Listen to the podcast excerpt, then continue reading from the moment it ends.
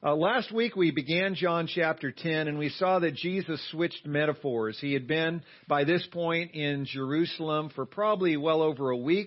He went to Jerusalem for the Feast of Tabernacles and there in chapters 7, 8, 9, 10, uh, Jesus is there teaching in the temple courts and doing ministry in Jerusalem. He talked about in chapter 8 about how he was the light of the world. And somehow the light bulb didn't go off in the Pharisees' minds.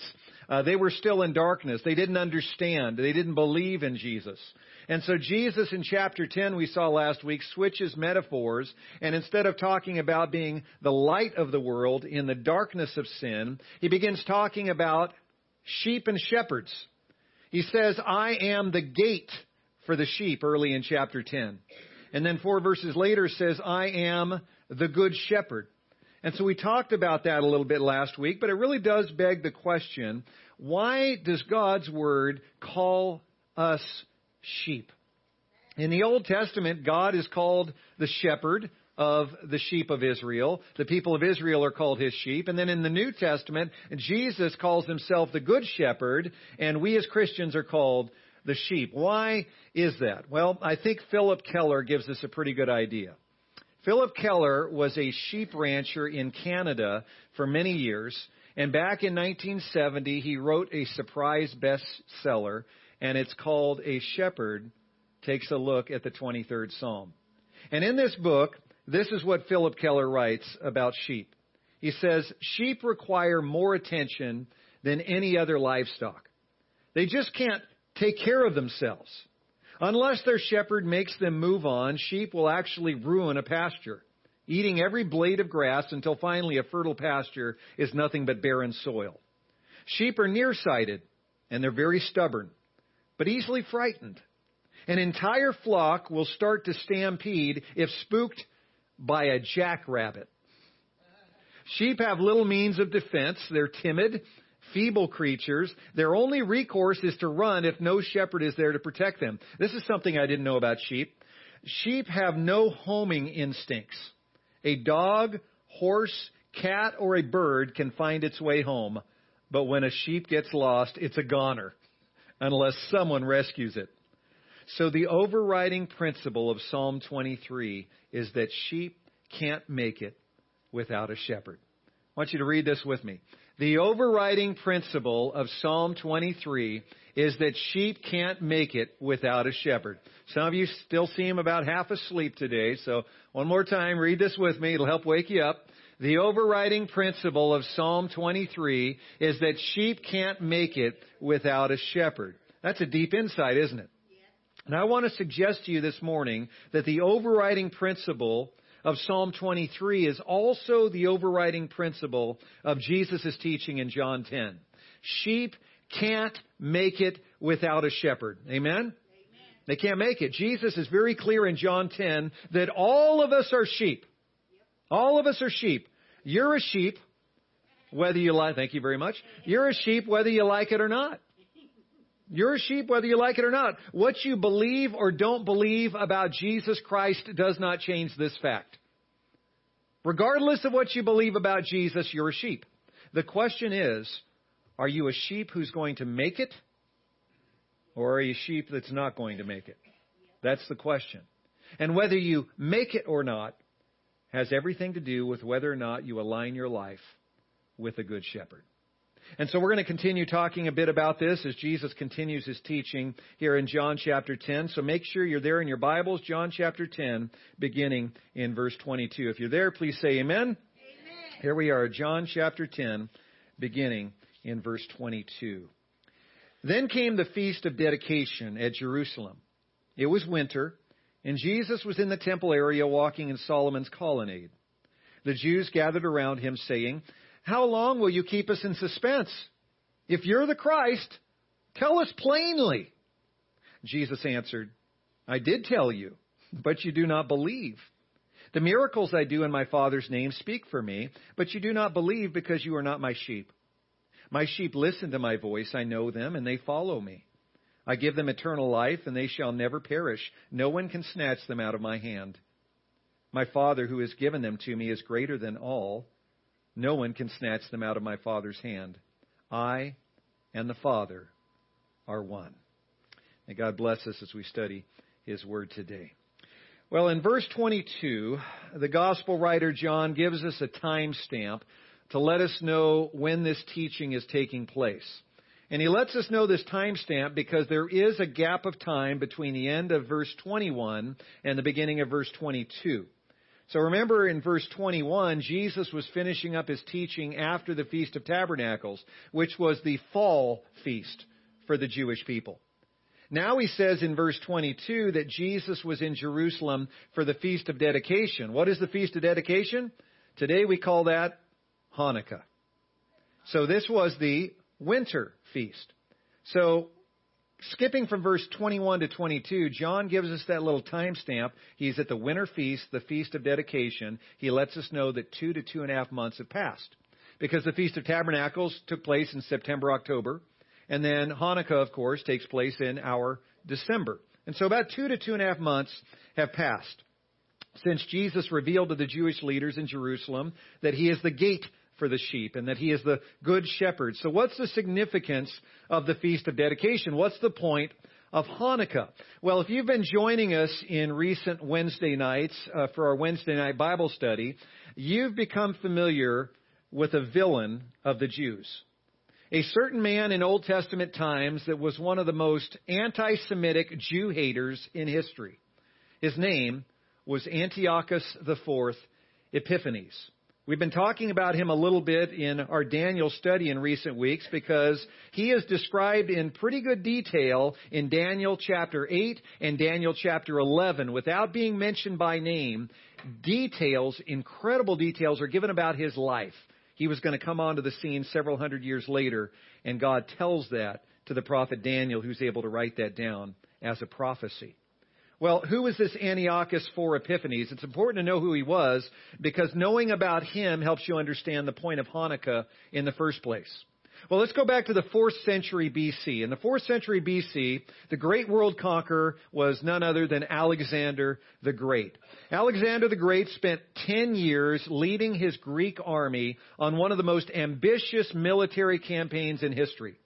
He came down from northern Greece, the area known as Macedonia, and conquered southern Europe, and then went into the area of modern day Turkey and into the Middle East and conquered the Middle East, and then he headed into North Africa and conquered North Africa. He conquered nations and cities and tribes on three different continents in just 10 years.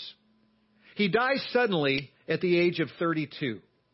And so he began this military campaign at the age of 22.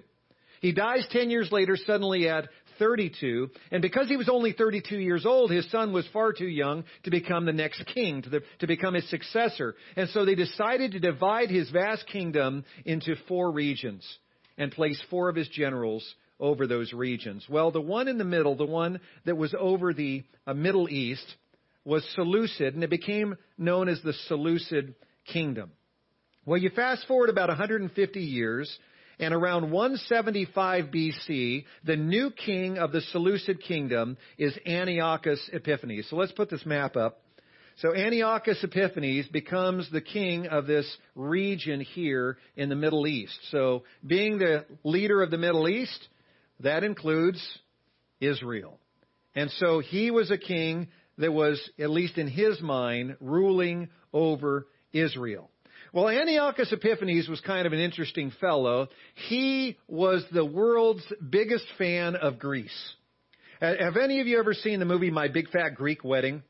Okay, a few of you. Do you remember the dad from that movie? The dad loves everything Greece. He thinks Greece is the best thing since sliced bread. And so everything that's great in philosophy comes from Greece. The best language comes from Greece. The best food comes from Greece. The smartest scientists come from Greece. Well, Antiochus Epiphanes was like that, but ten times more. He believed that everything that was the best of humanity came from Greece. And anyone in their right mind would want to become Greece because the Greeks are the highest evolved creatures that have ever walked this planet. Everyone else is a lower life form compared to the Greeks. And so here he was, Antiochus Epiphanes. He loved Greece so much, he decided he was going to make the Jewish people scrap their Jewish religion and become Greek. How well do you think that went over? It went over kind of like a pregnant pole vaulter. It didn't go over too well. And so he thinks he's going to make the Jewish people become Greece, to become Greek. And so he decides to outlaw certain things that the Jewish people held dear. He told them they could no longer worship Yahweh. They could no longer worship God. They could no longer offer sacrifices to God. They could no longer rest on the Sabbath day. And Jewish moms could no longer circumcise their baby boys. And Antiochus Epiphanes decided if a mom circumcised her infant boy, he would take that mom and he would crucify her to a piece of wood and he would kill her baby with her. That's what he did. And so he was a vicious guy. He comes into Jerusalem and he conquers Jerusalem. He comes in there and he kills tens of thousands of Jews and he forces an equal number, tens of thousands of more Jews, into slavery. And so he comes in there and then he decides to do the worst thing of all. He decides to defile God's temple that Solomon had built. He comes in, you may remember from history, he slaughters a pig on the altar in front of the temple. And then he proceeds to take the blood of that pig, one of the most unclean, unkosher animals to the Jewish people, and he sprinkles that pig blood all over the temple, all over all of the sacred offerings and all the sacred furniture inside the temple, clears out all that furniture from the temple, and instead he sets up in the side rooms of the temple brothels. And then he takes, after sacrificing that pig on the altar to, to God, he decides he's going to make that an altar to Zeus instead. That's what he does. And so that's one of the reasons that Antiochus IV Epiphanes is described in Daniel as the abomination that causes desolation. In other words, he is a type of Antichrist. In the end times, during the tribulation, the Antichrist, when he comes, will do similar things that Antiochus Epiphanes did. And so he conquered Jerusalem. And so this happened and all those sacrifices and all the worship at the temple came to a crashing halt. But three years later, the temple was taken back because God raised up a man by the name of Judas Maccabeus. He's known as the first of the Maccabees.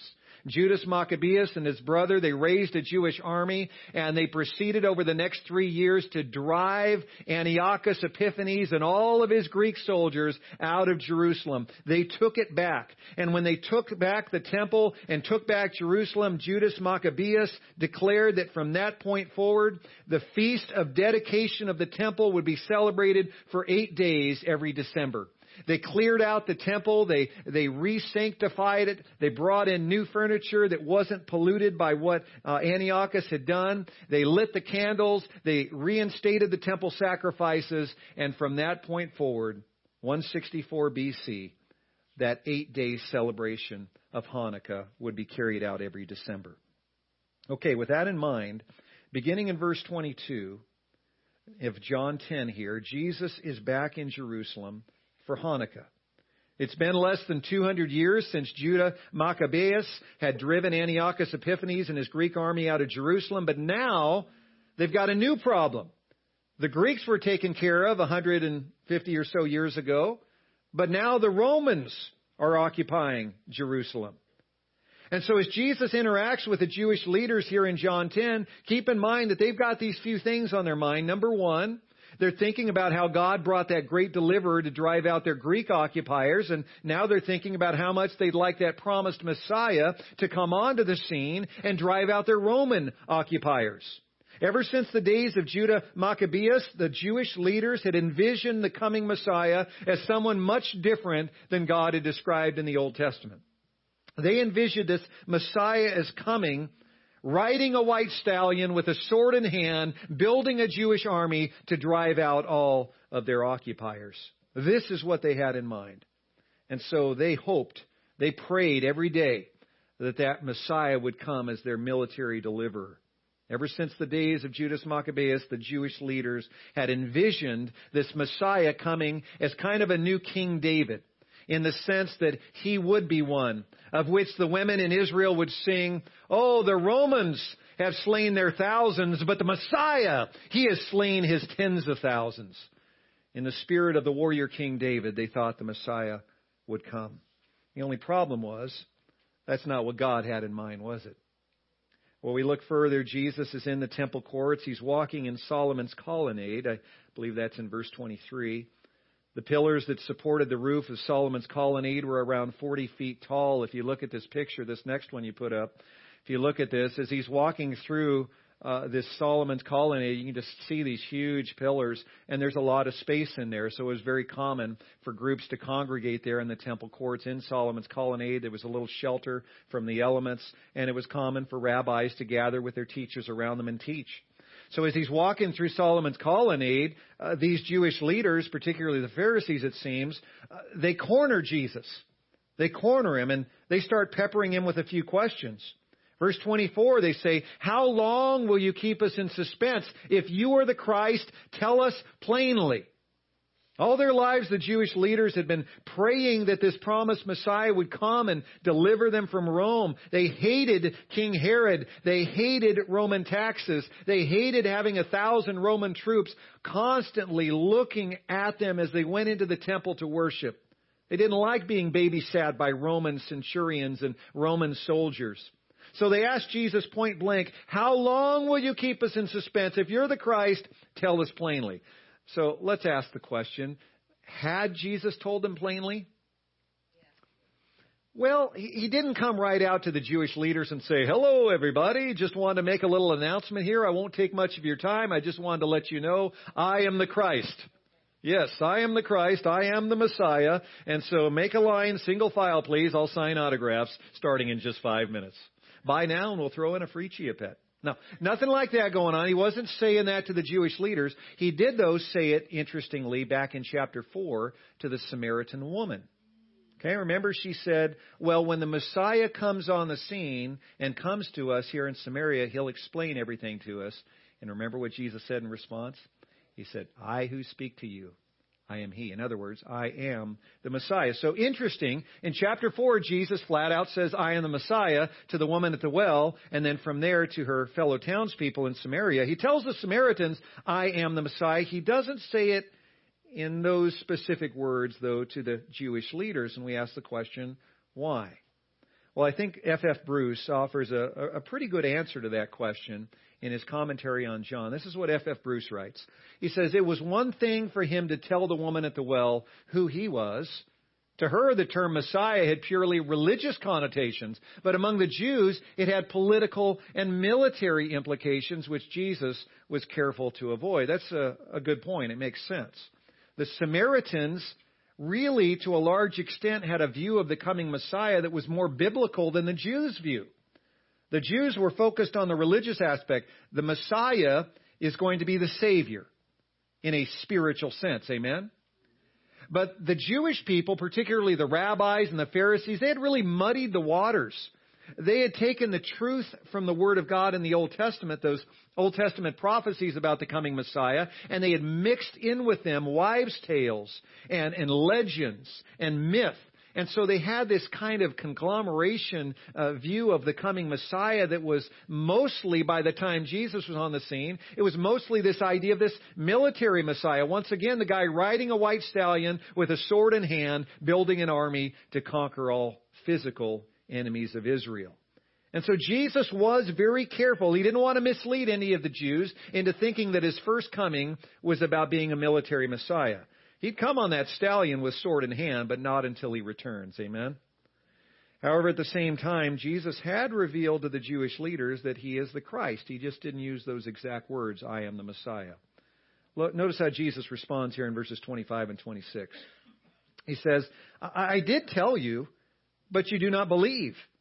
The miracles I do in my Father's name speak for me, but you do not believe because you are not my sheep. In other words, Jesus says, I didn't need to come right out and say, Hey, everybody, here I am. I'm the Messiah. I didn't need to do that. He didn't need to say that. When you think about it, saying, I am the Christ, that's easy. But proving it, that's the hard part, don't you think? And so that's what Jesus says here. I, I, didn't need to come right out and say it because that's easy. Any fool can just lie through his teeth and say, Hey, I'm the Messiah. I have proven it with my miracles. I've proven it with my actions. Jesus had opened the eyes of the blind and he had uh, healed the cripples and he'd cleansed the lepers. And when he spoke, he spoke as only the Christ and the Son of the living God could speak. He spoke with authority. He spoke with firsthand knowledge of God and the kingdom of God. In other words, he did things that only the Christ and the Son of God could do. And he said things that only the Christ and the Son of God could say. So any reasonable person should have connected the dots and received the message loud and clear Jesus is the Christ. Amen? So God has removed all excuses. Anyone today, based on the overwhelming evidence that God has given us that Jesus is the Christ and the Son of God, any person alive today, any person alive back then, is without excuse. The evidence is overwhelming. Now, in verse 26, Jesus presents us with a little bit of a conundrum. Notice what he says in verse 26 You do not believe because you are not my sheep.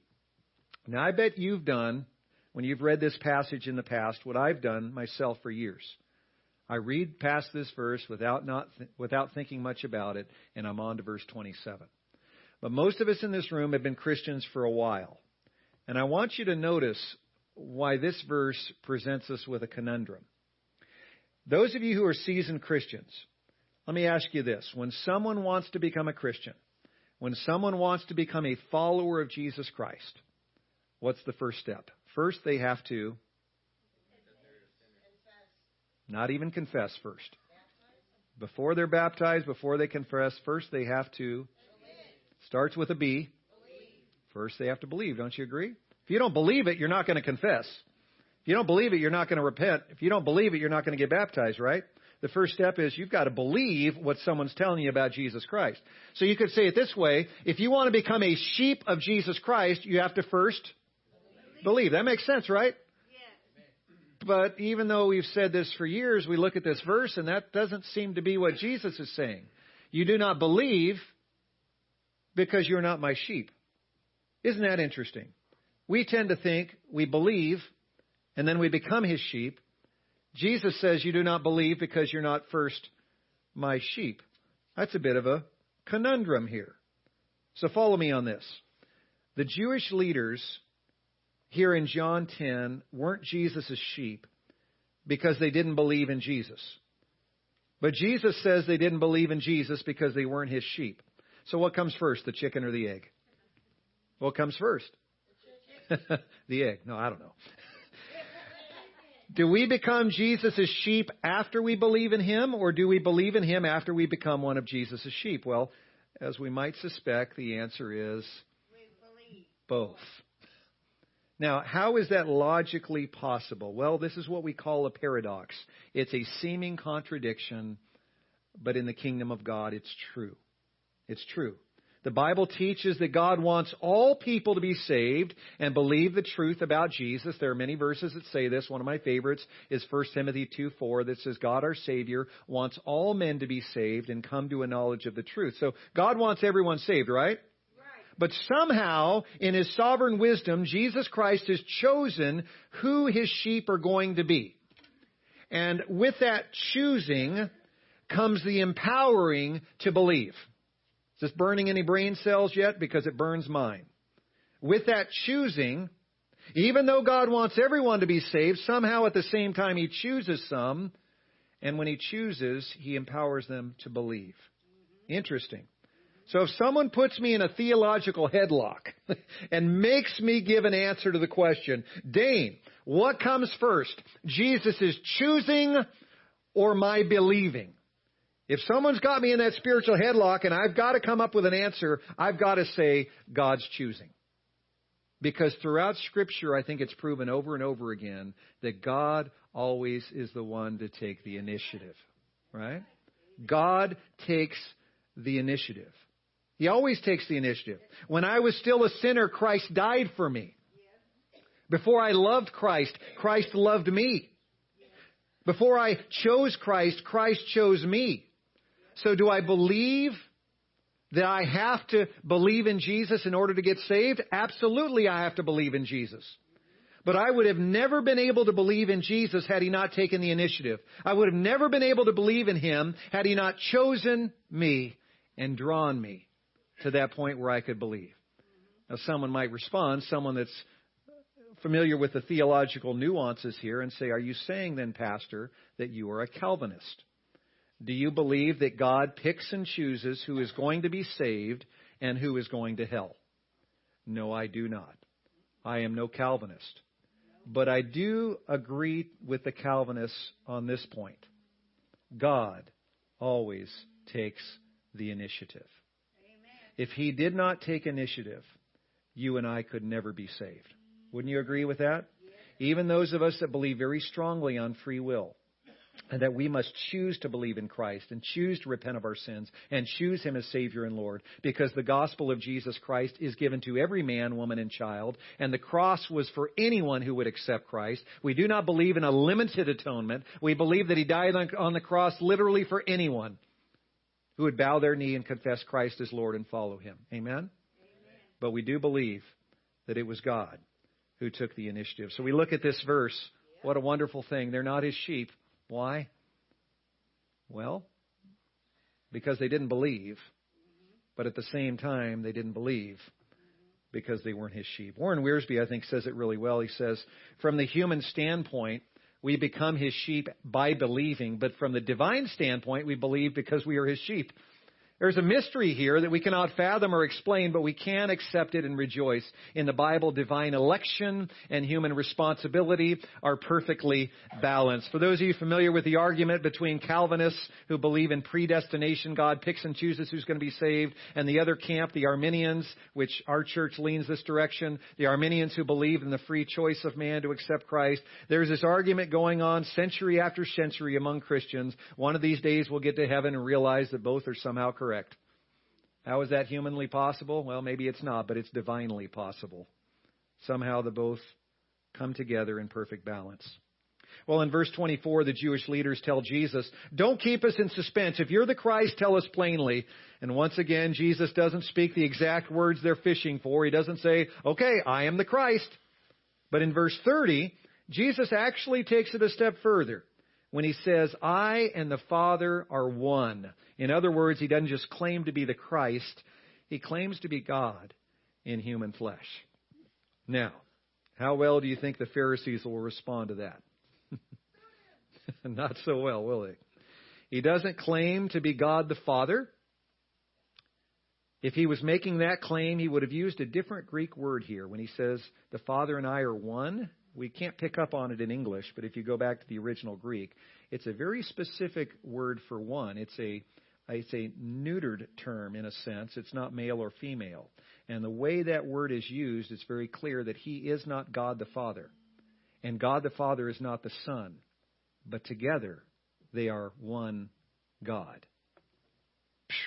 Kind of blows our minds the idea of the Trinity, doesn't it? It's a paradox, but it is true. He and the Father are one. He's not the Father. So those that just believe that Jesus was God the Father, there's really only one person, there's no Trinity, that's not biblical. Jesus was not God the Father, but together with the Holy Spirit, the three are truly one. Well, as you might guess, the, the Jewish leaders aren't going to respond too kindly to what Jesus says here. Look at verse 31. We're going to pick up there and finish the chapter. Starting in verse 31, again the Jews picked up stones to stone him. But Jesus said to them, I have shown you many great miracles from the Father. For which of these do you stone me? Well, we're not stoning you for any of these, replied the Jews, but for blasphemy, because you, a mere man, claim to be God. Jesus answered them, Is it not written in your law, I have said you are gods? If he called them gods to whom the word of God came, and the scriptures cannot be broken.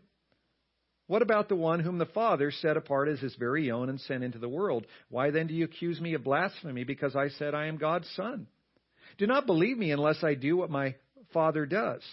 But if I do it, even though you do not believe me, believe the miracles, that you may know and understand that the Father is in me and I am in the Father. Again, they tried to seize him, but he escaped their grasp. Then Jesus went back across the Jordan to the place where John had been baptizing in the beginning in the early days. Here he stayed, and many people came to him. They said, though John never performed a miraculous sign, all that John said about this man was true. And in that place, many believed in Jesus. I love the end of that chapter. Well, as expected, the Jewish leaders weren't too thrilled with Jesus saying, I and the Father are one. They didn't like that too much. They pick up stones to stone him. You saw the picture on the screen a little bit ago of Solomon's colonnade. I don't imagine there were a whole lot of rocks in Solomon's colonnade. It was a nice, well-kept area inside the temple courts, right? So where'd they get the rocks? My best guess is they were packing. when they knew they were going to corner Jesus, man, they shoved some in their pockets and underneath their robes and they were packing just in case of emergency. If they had an opportunity to stone Jesus, they were ready to go. So these guys, they have their rocks in hand, it appears, and they're ready to stone Jesus. They didn't like him saying, I and the Father are one. Now, for several thousand years, Jewish men and women and children have memorized and prayed one of their most important prayers that they pull right from the Old Testament book of Deuteronomy. In Deuteronomy chapter 6, the Jewish people have pulled the Shema prayer. Shema is the Hebrew word for hear which is the first word of this prayer. And so if you go there to Deuteronomy 6 verse 4, the first part of that Shema prayer goes like this, Hear, O Israel, the Lord our God, the Lord is one. Hear, O Israel, the Lord our God, the Lord is one. Say that with me. Hear, O Israel, the Lord our God, the Lord is one. Then in the next verse, it goes on to say what Jesus said was the greatest law in the Old Testament love the Lord your God with all your heart, soul, mind, and strength. And so, there, that Shema prayer, these Jewish Orthodox believers that are standing and accusing Jesus here in John 10, they had probably prayed this Shema prayer thousands of times since they were little boys. Hear, O Israel, the Lord our God the Lord is one. Hear, O Israel, the Lord our God, the Lord is one. Day after day, week after week, year after year, they're praying the Shema prayer, and then Jesus comes onto the scene and says, the Father and I are one. And they say, what? This completely goes against what we have prayed and believed for so many years. Hear, O Israel, the Lord our God, the Lord is one. Now you're saying you and the Father are one. This cannot be. This is blasphemy. How dare you claim that you are one with the Father? Well, I can't imagine, like I said, there were a lot of stones there, but somehow they get the stones and they're ready to chuck them at Jesus. And notice what he says in response in verse 32. I have shown you many great miracles from the Father. For which of these do you stone me? And their response in verse 33, we're not stoning you for any of those, but for blasphemy because you, a mere man, claim to be God. So let me get this straight. Chapter 5, Jesus goes to the pool of Bethesda. Remember? There's a man who's been crippled there for 38 years. And what does Jesus do? He heals him. And the Jewish leaders are all ticked off at Jesus because he healed the man on the Sabbath. They hate the fact that Jesus healed him on the Sabbath. You fast forward to chapter 9. We looked at this a couple weeks ago. Chapter 9, Jesus heals a man who was born blind. A blind beggar there on the streets of Jerusalem. Jesus heals him. And the Jewish leaders once again get upset because he healed him on the Sabbath day, right? They hate the fact that he healed him on the Sabbath day. And so they hate the fact that he healed the guy of uh, his crippled legs on the Sabbath. They hate the fact that he healed a blind guy on the Sabbath. But evidently, that's not why they pick up stones to stone him. They say that that stuff is bad, but it's not that bad. What we're really ticked off about is what you said. Now let me get this straight. Didn't they just say, Jesus, why don't you speak to us plainly? Okay. You asked for it. I am the Son of God, the Father and I are one. What? And they're up in arms because Jesus simply did what they asked him to do in the first place tell him who he was. They evidently hated the fact that he was the Son of God and claiming as such, even more than they hated him doing what he did on the Sabbath days. In verses 34 to 36, Jesus plays a little mental gymnastics with the Pharisees. Personally, I, I think he's messing with them a little bit. If you look at what Jesus says in verses 34 to 36, he goes to a very obscure psalm, Psalm 82 verse 6, where God calls some of Israel's judges gods with a little g. Okay, so they're called gods with a little g. So Jesus does make a good point here. I do think he's messing with them, but it is a good point. It's not necessarily heresy to refer to a human being as a little g God. Most of the time it is. Most of the time it's heresy if you call a human being a God, but evidently, since God did it at least that one time in the Old Testament, it's not always heresy. And so this little theological nuance Jesus throws out at them, and they're kind of getting their brain cells fried. They can't quite wrap their minds around it, so those rocks start to slip out of their fingers a little bit. In verses 37 and 38, Jesus ends his conversation with the Pharisees by urging them to believe the truth that his miracles are speaking.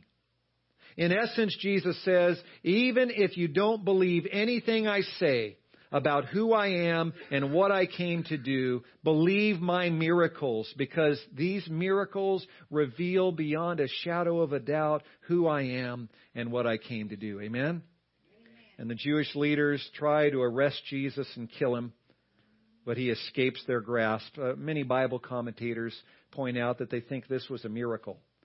So Jesus wasn't the rock in the sense that we look at movie star the Rock, Dwayne Johnson. He wasn't Arnold Schwarzenegger. He wasn't Stallone, man. He didn't muscle his way through the crowd. Yeah, he was probably a pretty strong guy since he had been a carpenter for most of his life.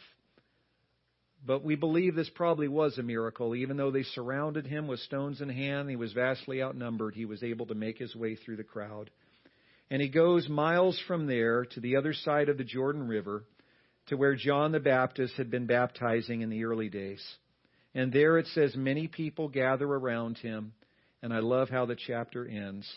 Many people believe Jesus. In other words, in the context of what we've been learning in this chapter, many people began to follow the Good Shepherd. Isn't that awesome? Back in verses 27 and 28, I went over those verses kind of quickly, but in closing, I want to share with you four characteristics of Christ's sheep that are identified in verses 27 and 28.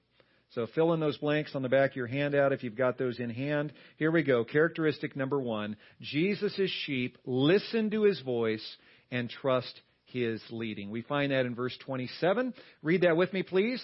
Jesus' sheep listen to his voice and trust his leading.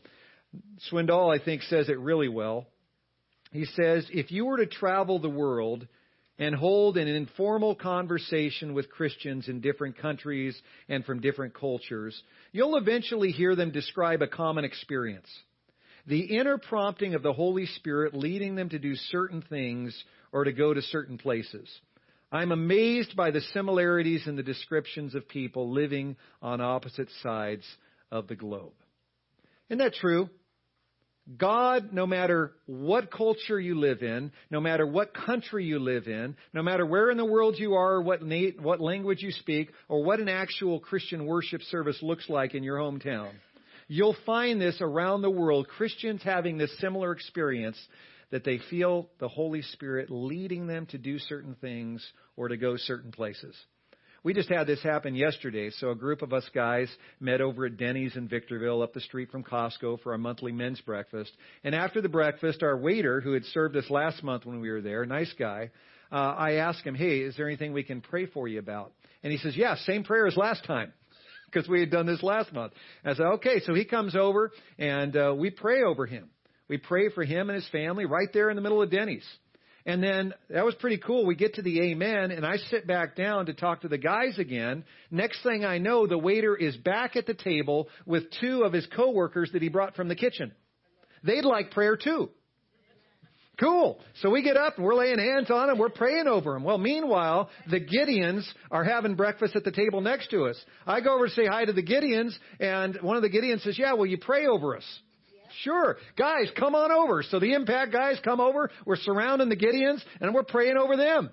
And so I'm, I'm leaving like on cloud nine. Man, God's really using us here. This is awesome. And we have the bill all paid. I'm going to the front door. And as I pass by and I'm about to reach for that front door, there's a guy sitting on my right waiting to be seated. And I'm like, nah. And I, I keep going for the door. And then I, Holy Spirit's just talking. Give him an invitation to church. You've still got one left. Okay. And so I get out the invitation. Hey, I just wanted to invite you to, to church. It's Christmas season. We start talking. Turns out he has kids. I'm able to tell him about the cookie celebration going on today. And he says, Where are you? And he's asking these questions. And he says, I see the address on here. Uh, I'll try to be there tomorrow. You never know what God's doing, but doesn't He do that at times? The longer we serve Jesus, the clearer you can hear the voice of Jesus. And sometimes he's just clearly saying, I want you to say something to that person right there. And you're like, no, I'm, uh, that's not my thing. I'm not an evangelist. He said, I didn't ask you if you were an evangelist. I told you to go talk to that person right there. And I've told many of you the story of I was going down Highway 2 and I passed a hitchhiker. First thing that goes through my mind is my wife will kill me if I pitch up, pick up a hitchhiker. And I feel like God's saying, Dane, make a U-turn. Go back and get him. And the story that came out, that's amazing. I don't have time to share it with you today, but God is amazing how He works as His Holy Spirit prompts us to do things. If you've been a Christian a long time, you should be better and better at being able to recognize the voice of your Savior, Jesus Christ. Jesus' sheep listen to His voice and they trust His leading. Amen? Amen. Characteristic number two. Jesus' sheep follow His commands. We see that in verse 27. Read that with me. Jesus' sheep follow his commands. You don't just listen to his voice. You don't just trust his leading. You follow his commands.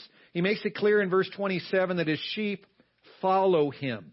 They follow his voice. In other words, they follow his commands. Bottom line, if you're one of the good shepherd's sheep, you will obey his commands. If you're not, you will not obey his commands. Remember that one of the biblical tests to see if you are really in the faith, to see if you are really a Christian, is the obedience test. Remember what Jesus said back in chapter 8, verse 31. He said, If you hold to my teaching, you are really my disciples. He could have just as easily said, If you follow my commands, you are my sheep. That's one of the quickest ways to tell if you're really following the Good Shepherd. If you're doing whatever the heck you want to do, regardless of what the Word of God says about it, you're not one of his sheep. If you're doing what you feel like doing, I feel like having sexual relations with my boyfriend or girlfriend. I feel like moving in with them. I feel like doing drugs. I feel like quitting my job and being good for nothing. I feel like gossiping. I feel like any number of things. If it's about me, myself, and I, you failed the obedience test. That's a quick indicator that he's not our shepherd and we aren't his sheep. Jesus makes it very clear his sheep follow his commands. Never forget that. Don't call yourself a Christian if you do your own darn thing. Call yourself a Christian if he truly is your Lord. He is the one you follow. He is your shepherd. Finally, number three, characteristic number three of Jesus' sheep Jesus' sheep will live forever. We see that in verse 28. Read that with me. Jesus' sheep will live forever. Read it like you're actually excited about it. Jesus' sheep will live forever. Woohoo! It's going to be awesome. Jesus says in verse 28, I give my sheep eternal life. Amen. Back in verse 10, Jesus made it clear that he gives his sheep full, abundant life. We talked about this last week. There is no life more abundant, no life more free than the life of a committed Christian. Jesus Christ offers his followers a life on earth filled with peace and hope and lasting purpose and joy. But praise God, that abundant life does not end at the grave. It doesn't end at the grave. Amen? I need you to pray for me this week. I got a call from a local mortuary, and as many of you know, I'm on call with most of the local mortuaries. If there's a family that wants someone to officiate a service for their loved one but doesn't have a church or a pastor in town. So I get these calls periodically. Hey, can you officiate a service? And and so I got a call this last week, and the lady at the funeral home, I hadn't dealt with this one before, but she says this is a tough one. It's a teenager that committed suicide. And the family has made it very clear they don't really want any Bible verses and they don't want any prayers. They're atheists. I said, okay, I'll, I'll call the mom. And so the next day I did. I called the mom, and what the funeral director had told me was true. They didn't want any Bible verses, they didn't want any prayers, but she added, We don't want to hear anything about she's in a better place. So they don't want to hear about heaven. They don't want to hear about God. They don't want to hear about Jesus. They don't want to hear any prayers. They don't want to read any scriptures or hear any scriptures. And so I found myself thinking, what does that leave me with? Because when I go and give a service, God has given me an ability to speak hope into a crowd, even if I'm pretty sure that person wasn't saved. I can share the good news of Jesus Christ and that there is hope beyond the grave. I have to go into a service this next weekend not being able to speak freely about hope beyond the grave, not being able to speak about the grace of Jesus Christ, not being able to speak at all about heaven. And so I'm going to be in prayer this week, and I need you to be in prayer with me. I have to somehow communicate the gospel of Jesus Christ with my actions because I'm not allowed to do it with my words. And that's a tough situation to be in, but God can do it, can't He? Much like Jesus didn't flat out say, I am the Messiah, I am the Christ, he was able to communicate it clearly with his actions. And I believe there is a way, I'm not sure how yet, but I believe there is a way that I can slide in there and do what God has called me to do without using the normal words that I would normally use or the normal scriptures or prayers I would normally speak. God is good, and He has a way to help speak through us that beautiful message of eternal life in Christ. It's a terrible thing when we have people around us that have no hope beyond the grave. Finally, number four. The fourth characteristic of Jesus' sheep. Jesus' sheep are safe and sound in the Father's hands. Please say that with me. Jesus' sheep are safe and sound in the Father's hand. We find that in verse 28. I want you to bask in Jesus' words, church. No one can snatch my sheep out of my Father's hands. Isn't that good to know? No matter how hard, hard that old devil tries, he cannot snatch you out of God's hands.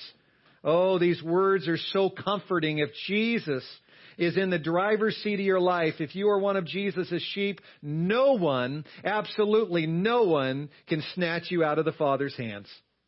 People can criticize you, people can slander you, people can slap you and even kill you, but no one, absolutely no one, can pluck you out of the loving Father's hands the Good Shepherd will see to it that once you start following Him, no one can take you away from Him.